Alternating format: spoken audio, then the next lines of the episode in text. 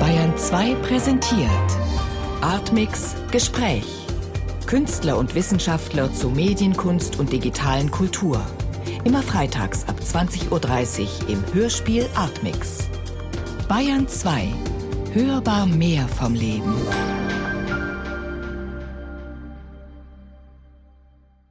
Suchmaschine, Wissen, Macht.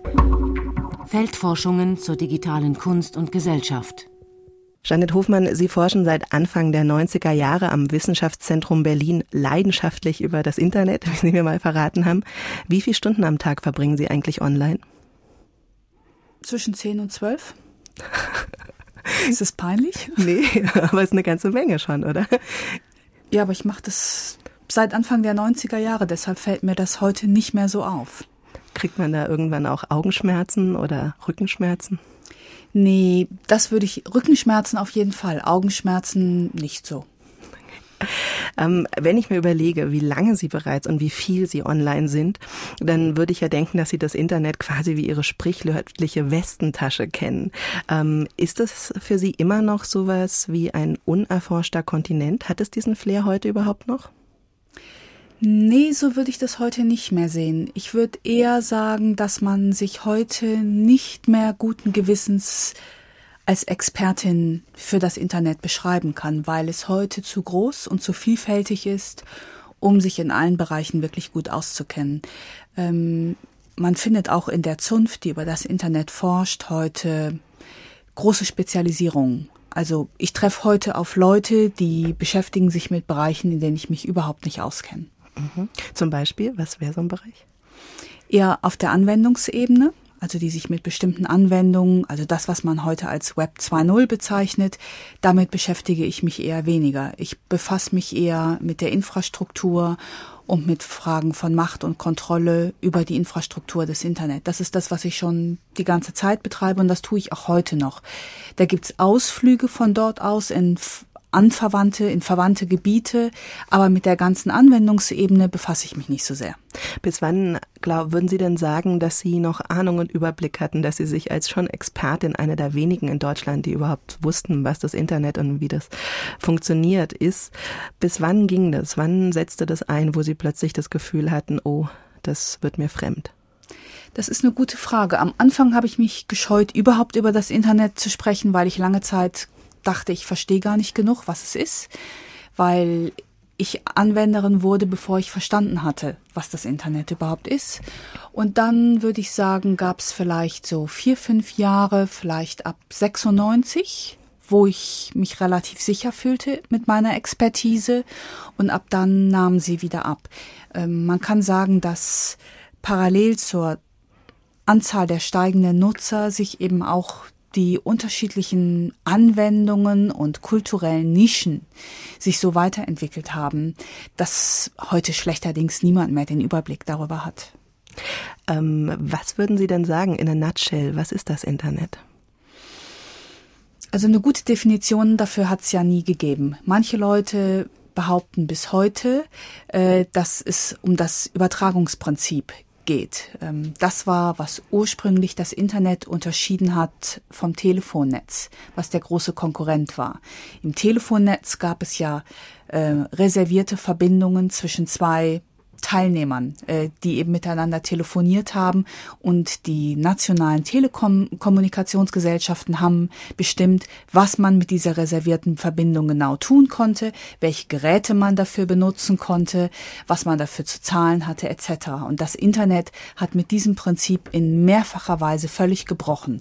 Und viele Leute behaupten bis heute, dass das Übertragungsprinzip, nämlich Datenpäckchen durch das Internet zu schicken, sozusagen das gemeinsame Wesensmerkmal ist, was heute noch konstitutiv für das Internet ist. Ich glaube, das lässt sich nicht länger aufrechthalten äh, zumal wir heute verschiedene Übertragungsprinzipien haben. Das wird zunehmend schwierig, glaube ich, eine gemeinsame Definition zu finden. Kann man denn vielleicht sagen, es ist sowas wie das zentrale Nervensystem der Wissensgesellschaft? Das ist eine Metapher. Äh, wenn man sich auf Metaphern einlassen will, dann könnte man sagen, ja, es ist sozusagen das Rückgrat der Wissensgesellschaft, weil es ja ständig um die Übertragung von Informationen im weiteren Sinne geht. Gibt es im Internet sowas wie einen Tyrannen? Also mit Tyrannen meinen Sie eine alles beherrschende Macht, die sozusagen äh, kontrolliert, was möglich ist und was nicht. Ähm, ich glaube nicht, dass man so weit gehen kann, aber es gibt auf jeden Fall Akteure, die mächtiger sind als alle anderen. Das schon, ja. Mhm. Also Tyrannen sind nicht unbedingt Phänomene, die mit der Antike in der Versenkung verschwunden sind. Es gab sie immer noch und es gibt sie wahrscheinlich auch heute noch. Als Gast bei mir im Studio ist heute Janet Hofmann vom Wissenschaftszentrum in Berlin. Janet Hofmann, Jahrgang 1960, war Gründungsmitglied der interdisziplinären Berliner Forschungsgruppe Kulturraum Internet, hat im Jahr 2000 für einen Posten im Direktorium der Internetregierung ICANN kandidiert und hat als Vertreterin der Zivilgesellschaft am UN-Weltgipfel der Informationsgesellschaft 2003 in Genf und 2005 in Tunis teilgenommen. Außerdem ist sie Mitinitiatorin der Initiative Rettet die Privatkopie. Janet Hofmann, ich könnte noch eine ganze Weile so weitermachen und aufzählen, wo Sie sich so alles politisch bei der UNO und anderswo engagieren. Sie haben sich also im Gegensatz zu wohl den meisten Wissenschaftlern scheinbar nie als neutrale Beobachterin gesehen, sondern immer politisch mitgemischt. Das Warum? ist richtig. Ähm, das ist keine bewusste Entscheidung gewesen. Das sind, glaube ich, so Übersprungshandlungen, dass ähm, also die dadurch äh, zustande kommen, dass ich mich mit einem Thema befasse und ähm, dann eine Meinung dazu entwickle und meine, da müsse was getan werden oder ich persönlich will gerne was dazu tun und dann habe ich mich halt engagiert. Das ist ähm, in meiner Zunft unter den Sozialwissenschaftlern nicht gut gelitten. Ähm, man macht sich faktisch die Hände schmutzig ähm, und läuft damit immer Gefahr, seinen neutralen Standpunkt in der Forschung aufzugeben und parteiisch zu werden. Und das ist für die Forschung ist das auch ein bisschen ein Problem. Auf der anderen Seite hat es den großen Vorteil, dass man sehr viel näher ranrückt an seine Forschungsgegenstände und mehr, viel mehr darüber erfährt, als wenn man sich nur auf Sekundärliteratur stützt oder Interviews macht. Aber kann man denn eigentlich in der Sozialwissenschaft überhaupt von einem neutralen Standpunkt reden? Also in der Naturwissenschaft leuchtet es mir ein, aber wenn man immer in soziale Machtprozesse involviert ist? Das ist eine gute Frage. Ich glaube, da geht es vermutlich um eine graduelle Distanz. Wenn man persönlich nicht so engagiert ist und sein Herz nicht an bestimmte Projekte hängt, hat man einen kühleren Kopf wenn man sich die Entwicklung politischer Prozesse anguckt. Wenn man aber Partei ergreift und für bestimmte Standpunkte kämpft, äh, wird man parteiischer als bei jemand, der sich nur für Entwicklungsprinzipien oder Muster interessiert. Was würden Sie sagen, was ist denn der Standpunkt von Ihnen? Wofür kämpfen Sie? Ähm, das kommt jeweils natürlich auf den Zusammenhang an. Im Internet was alle, die da frühzeitig tätig waren, so extrem fasziniert hat, war diese Entwicklungsoffenheit und dass wir in den frühen Jahren den Eindruck hatten, es wird niemand, niemals jemand kontrollieren können.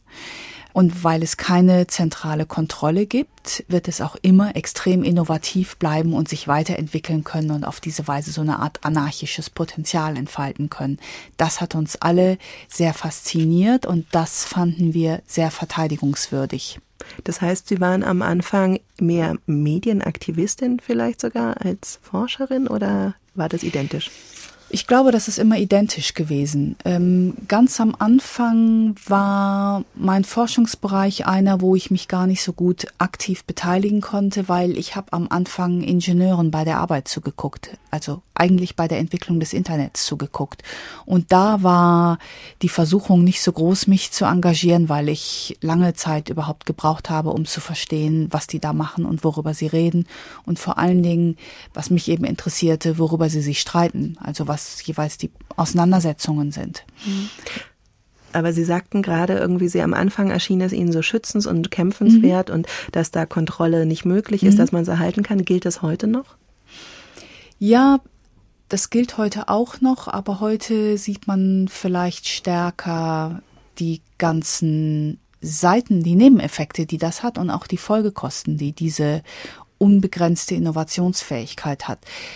Ähm, in den ersten Jahren haben wir geradezu gefeiert, äh, die große Macht, die die einzelnen Nutzer im Internet haben, die sie bei früheren äh, Kommunikationsmedien, sagen wir Zeitung, Telefon oder Fernsehen, ja nicht hatten. Da waren, haben sie ja immer eine sehr passive Rolle gespielt und waren sozusagen Empfänger von Informationen, während das Internet die einzelnen Nutzer auch zu potenziellen Produzenten gemacht hat. Und das haben wir zu Beginn, die, die wir das Internet beobachteten oder uns da auch selber engagierten, äh, als was un als was eindeutig äh, Positives gesehen. Und heute aber sehen wir, dass diejenigen, die diese Macht haben, die Nutzer, damit also diese Macht auch missbrauchen können, indem sie beispielsweise Würmer äh, oder Viren produzieren oder äh, unerwünschte Werbung verschicken. Also sie, diese immense Freiheit, die das Internet zur Verfügung stellt und die Macht, die es dem Endnutzer gibt, die wird häufig auch missbraucht. Und das war was, was wir in den frühen 90er Jahren überhaupt nicht sehen konnten. Würden Sie sagen, Frau Hofmann, das Internet ist das Wichtigste, was von den Hippies übrig geblieben ist? Oh nee, ich würde nicht sagen das Wichtigste. Ich finde, es ist schon gut anzuerkennen, dass es überhaupt eine Verbindung gibt zwischen der Hippie-Kultur und der Technikentwicklung. Das wird ja üblicherweise so gar nicht gesehen. Aber das Internet hat schon eindeutig Wurzeln in der Hippie-Kultur, nämlich in den Betriebssystemen, die ursprünglich das Internet mit begründet haben. Äh, Unix, ähm, bis heute ein freies Betriebssystem, ähm, atmet sozusagen äh, kalifornische Flower Power. Mhm. Ähm, der ähm, Autor Howard Rheingold, der 1993 auch das Buch Virtuelle Gemeinschaften geschrieben hat, auch so ein Cyber-Hippie von der Westküste, hat vor allen Dingen das politische Potenzial des Internet ganz stark betont. Ähm, würden Sie heute vielleicht sagen, wenn man sich vor Augen führt, eine Milliarde Menschen ist online, äh, MySpace wurde von Rupert Murdoch für 580 Millionen vor genau zwei Jahren gekauft, ähm, Google hat YouTube für 1,6 Milliarden gekauft und Viacom verklagt jetzt YouCorp für eine Milliarde. Dollar. Also es sind unglaublich viel Geld ist da im Spiel, unglaublich viele Menschen. Ähm, kann man sagen, dass das eine Art von Missverständnis war, dass die Hippies das mal für eine Art antikapitalistische, herrschaftsfreie Spielwiese halten, das Internet? War das von Anfang an ein Missverständnis? Ähm, so würde ich das nicht sagen. Was wir ja im Internet bis heute sehen, ist ein mehr oder weniger friedliches Nebeneinander ganz verschiedener Kulturen. Es gibt eine sich ausweitende kommerzielle Kultur. Natürlich kann man im Internet sehr viel Geld verdienen. Aber daneben gibt es auch eine nicht kommerzielle Kultur. Ich würde nicht so weit gehen zu sagen, die ist antikapitalistisch, aber sie ist dezidiert nicht kapitalistisch. Und dann gibt es schließlich unabhängig davon auch noch ein immenses Vernetzungspotenzial. Das, was wir durch das Internet ja gewonnen haben, sind Kontakte zwischen Menschen, die nicht unmittelbar in der Nachbarschaft wohnen, die nicht in der gleichen Stadt oder im gleichen Land wohnen. Wir können heute Dinge zusammen organisieren, unabhängig äh, von unserem Wohnort oder unserem augenblicklichen Standort. Und dieses Organisationspotenzial des Internet bleibt ja unberührt davon, dass andere Leute dort viel Geld verdienen. Und dieses Organisationspotenzial ist ähm, von Beginn an auch als so eine Art Demokratisierungsmöglichkeit interpretiert worden. Da sind wir vielleicht heute ein bisschen ernüchterter, weil wir sehen, dass die Zahl der Menschen, die sich politisch engagieren, durch das Internet nicht unbedingt zugenommen hat. Also das hat sich sicher als Illusion erwiesen. Aber diejenigen, die sich organisieren wollen und die äh, politisch aktiv sein wollen, die finden im Internet ungeahnte Möglichkeiten, die man ohne das Internet so nie gehabt hätte. Also würden Sie sagen, das zentrale politische Potenzial des Internet besteht in dieser Vernetzungsmöglichkeit? Ja, und in dem Informationsfluss, dass wir heute alle Zugriff auf Informationen haben, die wir früher so nicht gehabt hätten. Wir können auch unab, also wir können auch selber Informationen zirkulieren in viel einfacher und kostengünstiger Art und Weise, als das früher möglich gewesen wäre.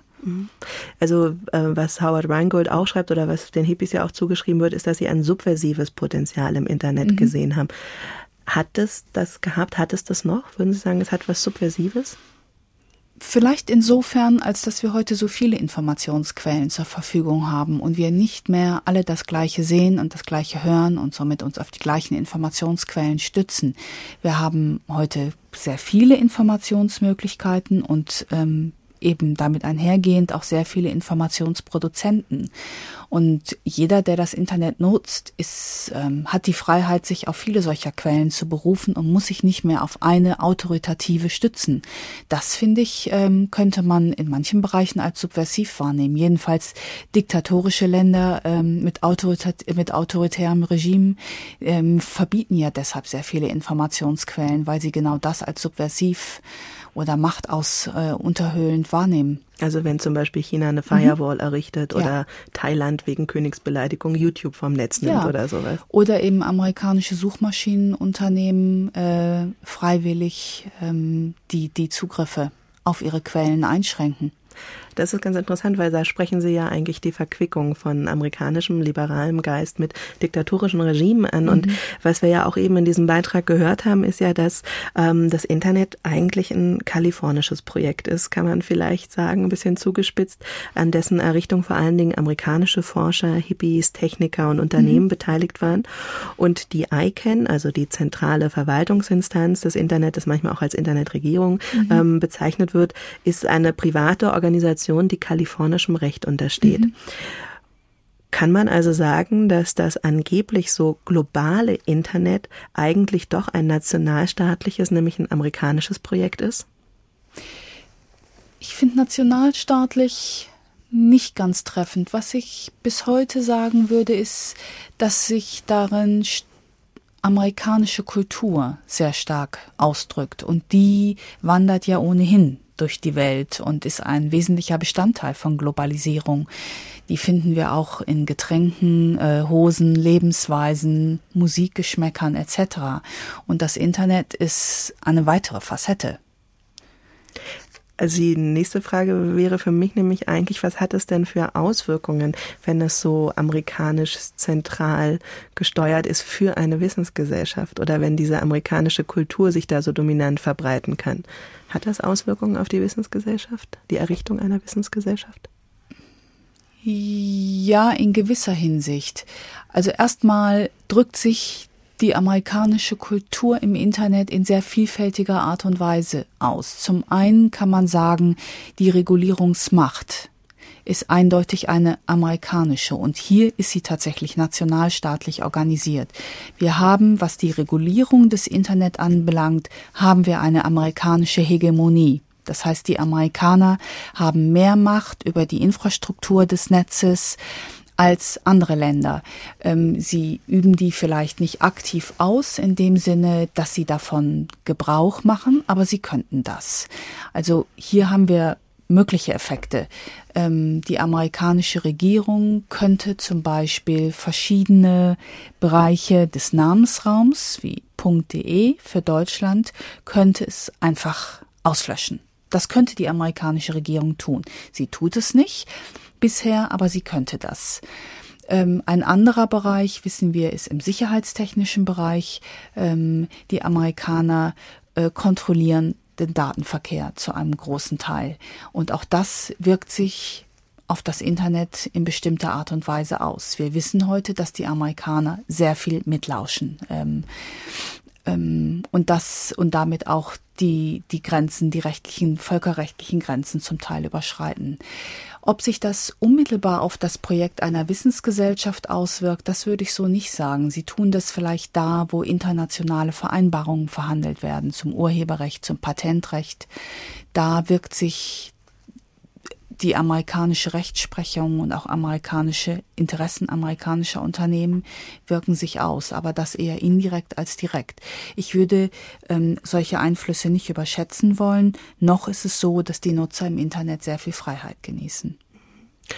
Ähm, aber was Sie so angedeutet haben, also diese Rolle eines Privatunternehmens wie ICANN, was ein ganzes Land auslöschen kann, das wird ja auch eine ganze Menge politische Spannungen mit sich führen. Sie löschen nicht ein Land aus, die, nein, nein. Sie löschen äh, sozusagen die Sichtbarkeit äh, der Websites eines Landes aus. Genau, da Entschuldigung, das war sehr unpräzise von mir formuliert. Aber im Internet wäre also dieses Land plötzlich nicht mehr ja, besuchbar, sichtbar. nicht mehr sichtbar. Ähm, das wird ja auch viele Spannungen auslösen zwischen den einzelnen Ländern. Gibt es denn auch überhaupt Möglichkeiten oder überzeugende Konzepte, das Internet anders zu regieren als über so ein privates Unternehmen? Ähm, da wird schon viel drüber diskutiert und man kann sagen, dass vor allen Dingen die Entwicklungsländer sehr unzufrieden sind mit der gegenwärtigen ähm, ich sag mal, Verwaltungsstruktur des Internet. Vor allen Dingen in Entwicklungsländern gibt es ein starkes Interesse daran, die Rolle der UN zu stärken. Viele Entwicklungsländer würden sich vorstellen, ähm, heute, dass das Internet ähnlich verwaltet werden sollte, wie beispielsweise das Telefonsystem. Da haben wir eine UN-Organisation, die zum Beispiel Vorwahlen vergibt. Ähm, und sowas ähnliches würden sich viele Länder auch für das Internet wünschen. Im Internet wiederum hat sich stark ausgeprägt, die Vorstellung ähm, der Amerikaner, dass das so weit wie möglich privatwirtschaftlich passieren sollte, die Regulierung des Internet. Und so haben wir eben heute eine Verquickung aus einer privaten Organisation, die aber unter amerikanischer Aufsicht agiert. ICANN. Äh, die Europäer finden das inzwischen auch nicht mehr so schön und wünschen sich auch einen stärkeren Einfluss. Ähm, aber es weiß bis heute niemand genau, wie der gestaltet werden könnte. Man könnte sich zum Beispiel einen internationalen Vertrag, einen Rahmenvertrag vorstellen, der bestimmte Prinzipien festlegt, ähm, auf denen dann verschiedene Länder auch stärkeren Einfluss haben, aber dann dessen praktische Umsetzung weiter in privaten Händen zu lassen. Das ist einer der Vorschläge, die es heute gibt. All das, was Sie ansprechen, wurde ja auch auf dem Weltgipfel der Informationsgesellschaft sehr thematisiert, der vor ein paar Jahren in Genf und in Tunis stattfand. Janet Hofmann, Sie haben als Politikwissenschaftlerin und zivilgesellschaftliche Vertreterin auch am UN-Weltgipfel zur Informationsgesellschaft teilgenommen. Wie würden Sie mir erklären, was eine Wissensgesellschaft sein soll? Das ist eine gute Frage. Ich kann das so nicht äh, auf den Punkt beantworten. Ich glaube auch, dass der Weltgipfel äh, das nicht leisten konnte, den Begriff der Wissensgesellschaft zu definieren. Was der UN-Weltgipfel allenfalls geleistet hat, ist bestimmte Prinzipien zu formulieren, die die Ausformung einer Wissensgesellschaft prägen sollten. Und da, das haben Sie ja vorhin schon angesprochen, spielen die Menschenrechte eine ganz große Rolle. Dass die Rechte, die wir ähm, in der Industriegesellschaft erkämpft haben, Anfang des 20. Jahrhunderts, auch bestimmend sein sollten für die Wissensgesellschaft. Und das ist, wie man ja heute sehen kann, in vielen Bereichen gar nicht mehr selbstverständlich, weil wir ja häufig mit Verweis auf die Globalisierung sehr viele etablierte Rechte wieder zurücknehmen. Zum Beispiel oder?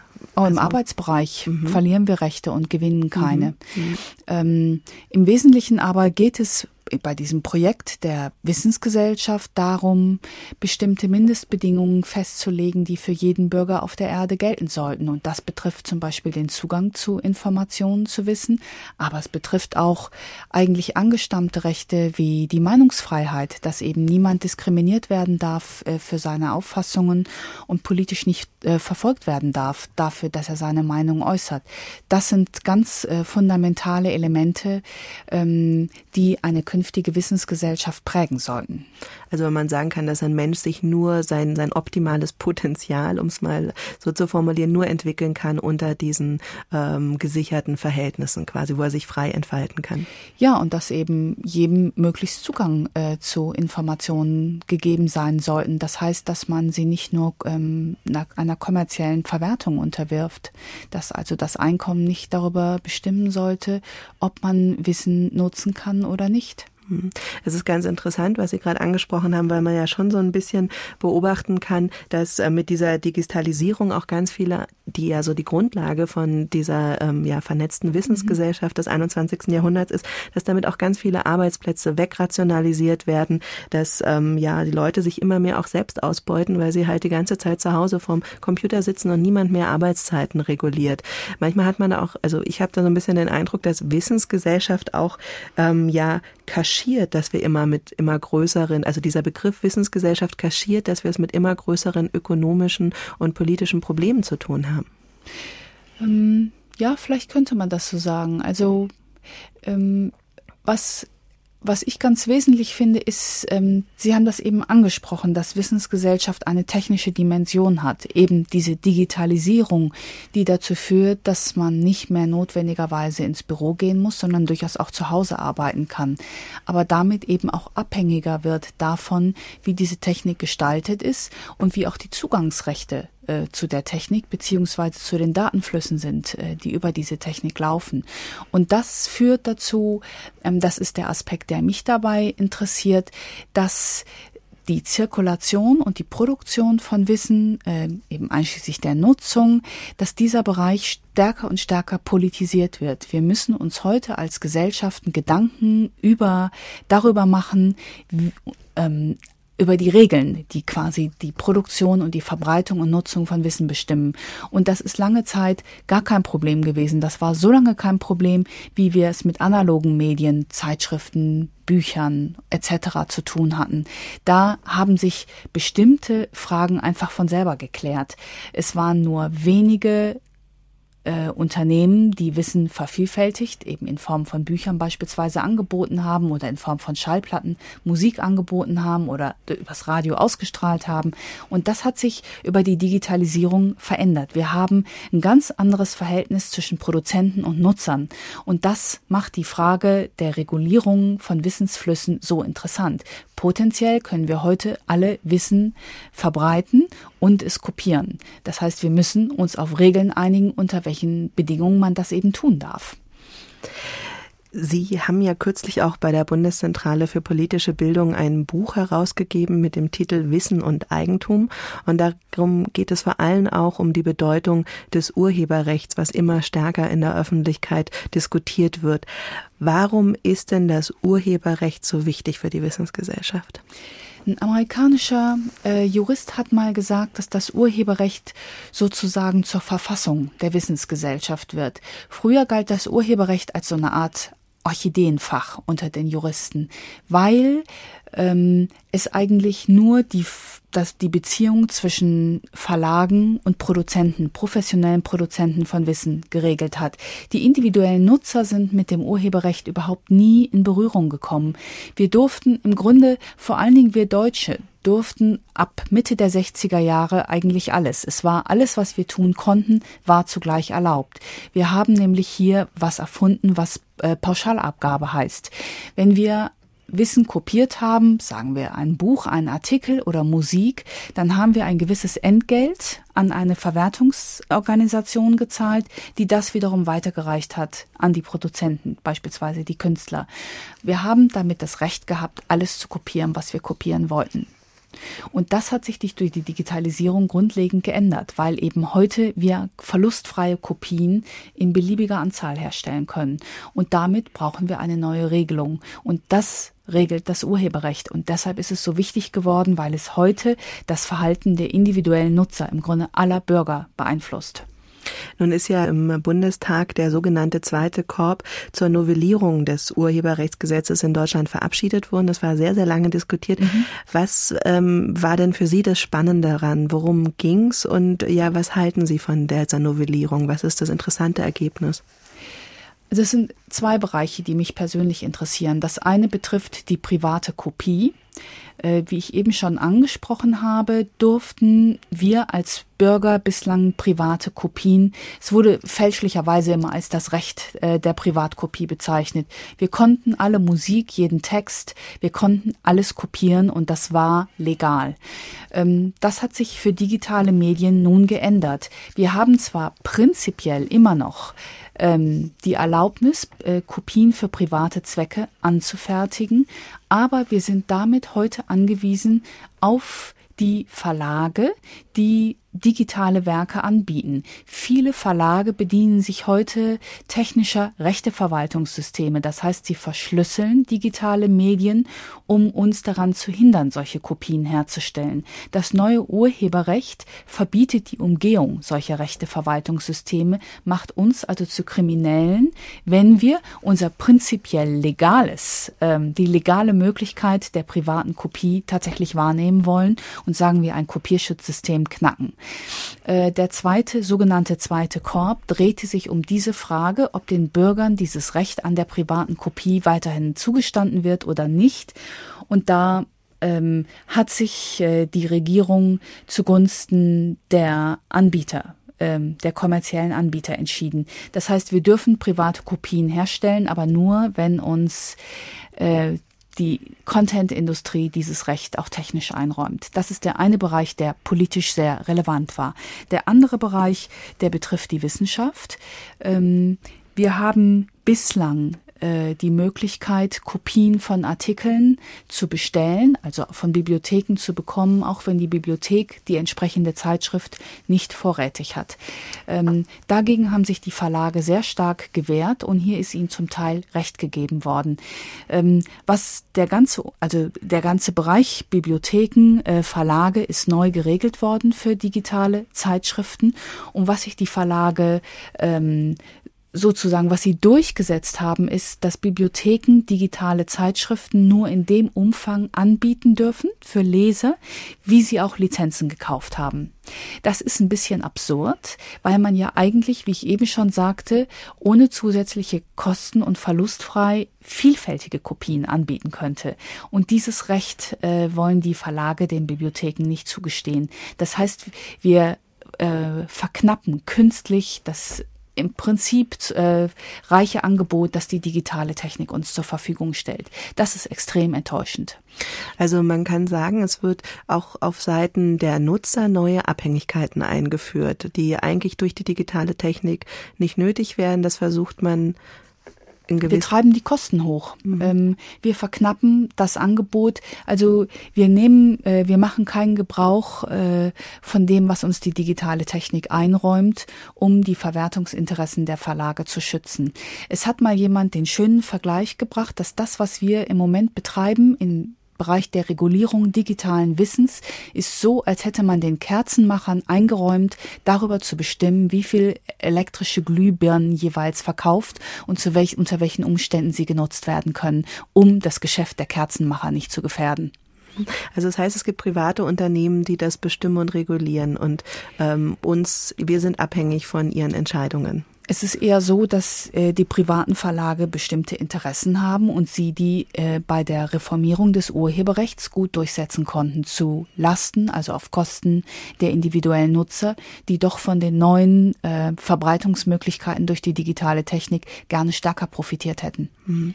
Was kann man denn eigentlich, ähm, ja, was können wir tun? Oder wie können wir uns, zum Beispiel das Urheberrecht ist ja auch mit ähm, einer EU-Richtlinie äh, mhm. verbunden, mhm. wie auch die Vorratsdatenspeicherung Datenspeicherung, mhm. dass alle Daten ab dem 1.1.08 für ein halbes Jahr gespeichert mhm. werden sollen. Ähm, das sind alles so große Prozesse, mit mhm. denen wir gerade konfrontiert sind, die auf Ebenen stattfinden, die sich unserer normalen Wahrnehmung ja völlig entziehen. Wie können wir uns denn heute überhaupt noch, also politisch engagieren? Wie können wir noch ein Politikverständnis entwickeln? Es ist richtig, äh, vor allen Dingen im Bereich geistiges Eigentum ähm, sind die nationalen Handlungsmöglichkeiten heute sehr beschränkt, weil wir einen zunehmenden Trend äh, der europäischen Gesetzgebung haben, aber auch globaler Vereinheitlichung im Umgang mit geistigem Eigentum. Äh, parallel dazu entwickeln sich natürlich auch ähm, Bewegungen, soziale Bewegungen und Nichtregierungsorganisationen heraus, die ebenfalls auf europäischer oder globaler Ebene agieren. Aber ähm, das Internet stellt uns mehr Möglichkeiten der Umgehung zur Verfügung. Beispielsweise muss man nicht mehr äh, in solchen Zeitschriften publizieren, sondern man kann auch elektronische Zeitschriften gründen und dort publizieren. Also man kann dieses enge Regime, das gilt vor allen Dingen für die Wissenschaft, das kann man umgehen, indem man neue Publikationsorgane gründet. Das sind die Publikationsorgane, aber auf der politischen Ebene kann man da auch irgendwie, oder wie kann man da am besten Einfluss nehmen momentan?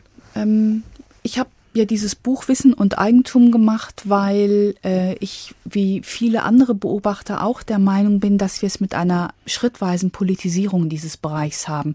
Es hat mal ein amerikanischer Jurist äh, diese Entwicklung verglichen mit der frühen Umweltbewegung in den 50er und 60er Jahren. Und die Beobachtung war die, dass damals ein gewisses Unbehagen entstand ähm, angesichts der Verschmutzung der Luft, angesichts der Verschmutzung von Seen oder dem Boden. Aber der Begriff Umwelt oder das Konzept einer Umweltpolitik, das existierte nicht. Das hat sich erst allmählich herausgebildet. Und er hat die Vermutung geäußert, dass wir ähm, eine ähnliche Entwicklung im Bereich des Wissens durchlaufen. Das heißt, wir es mit einer allmählichen Politisierung, mit stärkeren Positionsbildungen zu tun haben und sich auch das Wissen um diese Problemlagen ähm, und ähm, die die Chancen und Risiken, die damit verbunden sind, sich stärker herausbildet und daraus ein ganz normales Politikfeld wird. Und dann könnte man davon ausgehen, dass es äh, nicht nur soziale Bewegungen oder Nichtregierungsorganisationen aufgreifen, sondern auch Parteien sich diese Fragen zu eigen machen, stärker Positionen beziehen und eben äh, Angelegenheiten wie die Reform des Urheberrechts nicht nur auf das Interesse von kleinen Fachgemeinden oder Minderheiten ähm, stoßen, sondern breitere Resonanz hervorrufen, dass beispielsweise die Bürger auch ihr berechtigtes Interesse an Zugang zu Wissen ähm, dem stärker Ausdruck verleihen und sich da positionieren. Der amerikanische Jurist Lawrence Lessig, der bei, im April hier auch zu Gast war bei uns, ähm, hat sich ja kürzlich resigniert abgewendet eigentlich vom Urheberrecht. Also er ist einer der wichtigsten Vorkämpfer gewesen und sagt, er muss sich jetzt erstmal um Korruption kümmern ähm, und ist ein bisschen verzweifelt. Teilen Sie ähm, also können Sie es nachvollziehen? Glauben Sie, dass es wirklich Grund gibt, so resigniert und verzweifelt zu sein oder sind Sie optimistisch? Ähm, er hat ja gesagt, also sein Argument war, äh, wenn trotz aller guten Argumente äh, die Parteien und Regierungen weiterhin Industriepolitik betreiben, dann muss man den Politikprozess als solchen thematisieren. Ich finde, man muss immer beides tun. Okay, dann gibt es eine ganze Menge zu tun, kann man sagen. okay. Ähm, Unsere Sendereihe Suchmaschine Wissen macht betreibt ja Feldforschung zu digitaler Kunst und Gesellschaft. Wir wollen herausfinden, worüber wir uns auf dem Weg in eine Wissensgesellschaft bewusst werden müssen und was die entscheidenden Fragen unserer digitalen Gegenwart und Zukunft sind, wie zum Beispiel auch das Urheberrecht. Deswegen haben wir aber auch einen kleinen Fragebogen entwickelt, den wir allen unseren Besuchern vorlegen. Und den möchte ich jetzt auch gerne Janet Hofmann vorlegen. Sind Sie bereit? Mhm. Suchmaschine, Wissen, Macht. Feldforschungen zur digitalen Kunst und Gesellschaft. Fragebogen. Janet Hofmann, können Sie sich ein analoges Offline-Leben überhaupt vorstellen, wenn man nochmal in Erinnerung ruft, dass Sie sagten, Sie sind täglich zehn bis zwölf Stunden online? Nein. Finden Sie es erstre also erstrebenswert? Sehen Sie sich manchmal danach? Nach einer reinen Offline-Welt? Nein, aus einem ganz einfachen Grund, weil ich was ich so genieße, ist diese internationale Vernetzung. Mir geht es gar nicht darum, dass das über das Internet sein muss, aber was ich nicht mehr missen möchte, ist der internationale Kontakt zu Kollegen. Und ähm, Bücher, lesen Sie überhaupt noch Bücher? Viel. Ja, trotzdem. Ich finde ja immer, dass sich Medien gar nicht so sehr verdrängen. Die durchmischen sich eher, beeinflussen sich wechselseitig, aber wir haben es gar nicht so sehr mit einer Verdrängung zu tun. Die leben ganz gut nebeneinander. Gehen denn mit ähm, der Digitalisierung und auch Kommerzialisierung, die wir angesprochen haben, in der Wissensgesellschaft auch bestimmte Formen des Wissens verloren? Ja. Welche denn zum Beispiel? Also eine Weile schien es so, dass in der Heilkunde, in der medizinischen Heilkunde Dinge verloren gegangen sind. Sprachen. Wir sehen, dass heute Sprachen, die nicht digitalisiert sind, die nur mündlich sind, die keine Schriftkultur haben, die sterben aus. Und das Internet beschleunigt diesen Vorgang. Wir sehen ja, dass wer sich im Internet international verständigen will, äh, am besten einer von drei bis vier großen Sprachen mächtig sein muss. Und das geht wirklich zu Lasten lokaler Sprachen ohne Schriftkultur.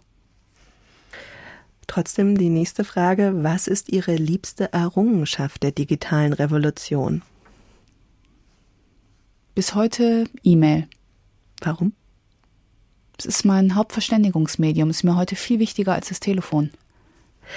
Im Zusammenhang mit der Debatte um das sogenannte Web 2.0 und seine kollaborativen Anwendungen wie Wikis und Blogs wird ja auch der Begriff der kollektiven Intelligenz sehr heftig zum Teil auch diskutiert. Was halten Sie von dem Begriff kollektive Intelligenz? Ist das durch das Internet möglich geworden? Also spontan denke ich äh, Hype. Äh, da wird was wirklich überschätzt oder als neu wahrgenommen, was es immer schon gegeben hat. Wissen ist immer ein, also die Erzeugung von Wissen ist notwendig, ein kollaborativer Prozess. Wissen entsteht kumulativ. Wir stützen uns immer auf das, was wir vorher gelernt haben, wenn wir was Neues entwickeln. Insofern ist, äh, wenn man das äh, damit meint, ist Intelligenz immer äh, was Kollektives. Ein anderer Begriff ist ja Kontrollgesellschaft. Der französische Philosoph Gilles Deleuze hat als die Kehrseite unserer digitalen Welt schon Anfang der 90er Jahre die Kontrollgesellschaft diagnostiziert, die mit solchen Sachen wie Vorratsdatenspeicherung, wo also nicht die Inhalte unserer Kommunikation, aber wer mit wem wie lange von wo telefoniert oder gemailt hat, registriert, erfasst wird für ein halbes Jahr. Teilen Sie diese Einschätzung, dass die Kehrseite der Wissensgesellschaft eine Kontrollgesellschaft ist? Ja, das teile ich auf jeden Fall und das ist auch ein wesentlicher Aspekt von äh, Wissensgesellschaft, die Speicherung von Datenspuren. Und das ist einer der Gründe, warum diese ursprüngliche Vision, mit der wir ja begonnen haben, einer sozusagen staatsfreien Sphäre im Internet, warum das überhaupt nicht aufgegangen ist. Wir brauchen Regeln, äh, die wirksam und auch durchsetzbar sind, die das Speichern und Nutzen von privaten Daten begrenzen. Gibt es irgendeinen Weblog, den Sie abonniert haben und den Sie uns als besonders informativ und wissensbereichernd empfehlen würden? Ein Weblog, ich habe den von Larry Lessig eine Weile gelesen, aber zurzeit lese ich gar keinen. Und irgendeine Homepage, die sehr informativ ist? Was ich fast täglich lese, ist den Heise-Ticker. www.heise.de. Okay, also wer wissen will, was wichtig ist in der äh, Wissensgesellschaft, sollte Heise lesen oder bei uns wieder zuhören.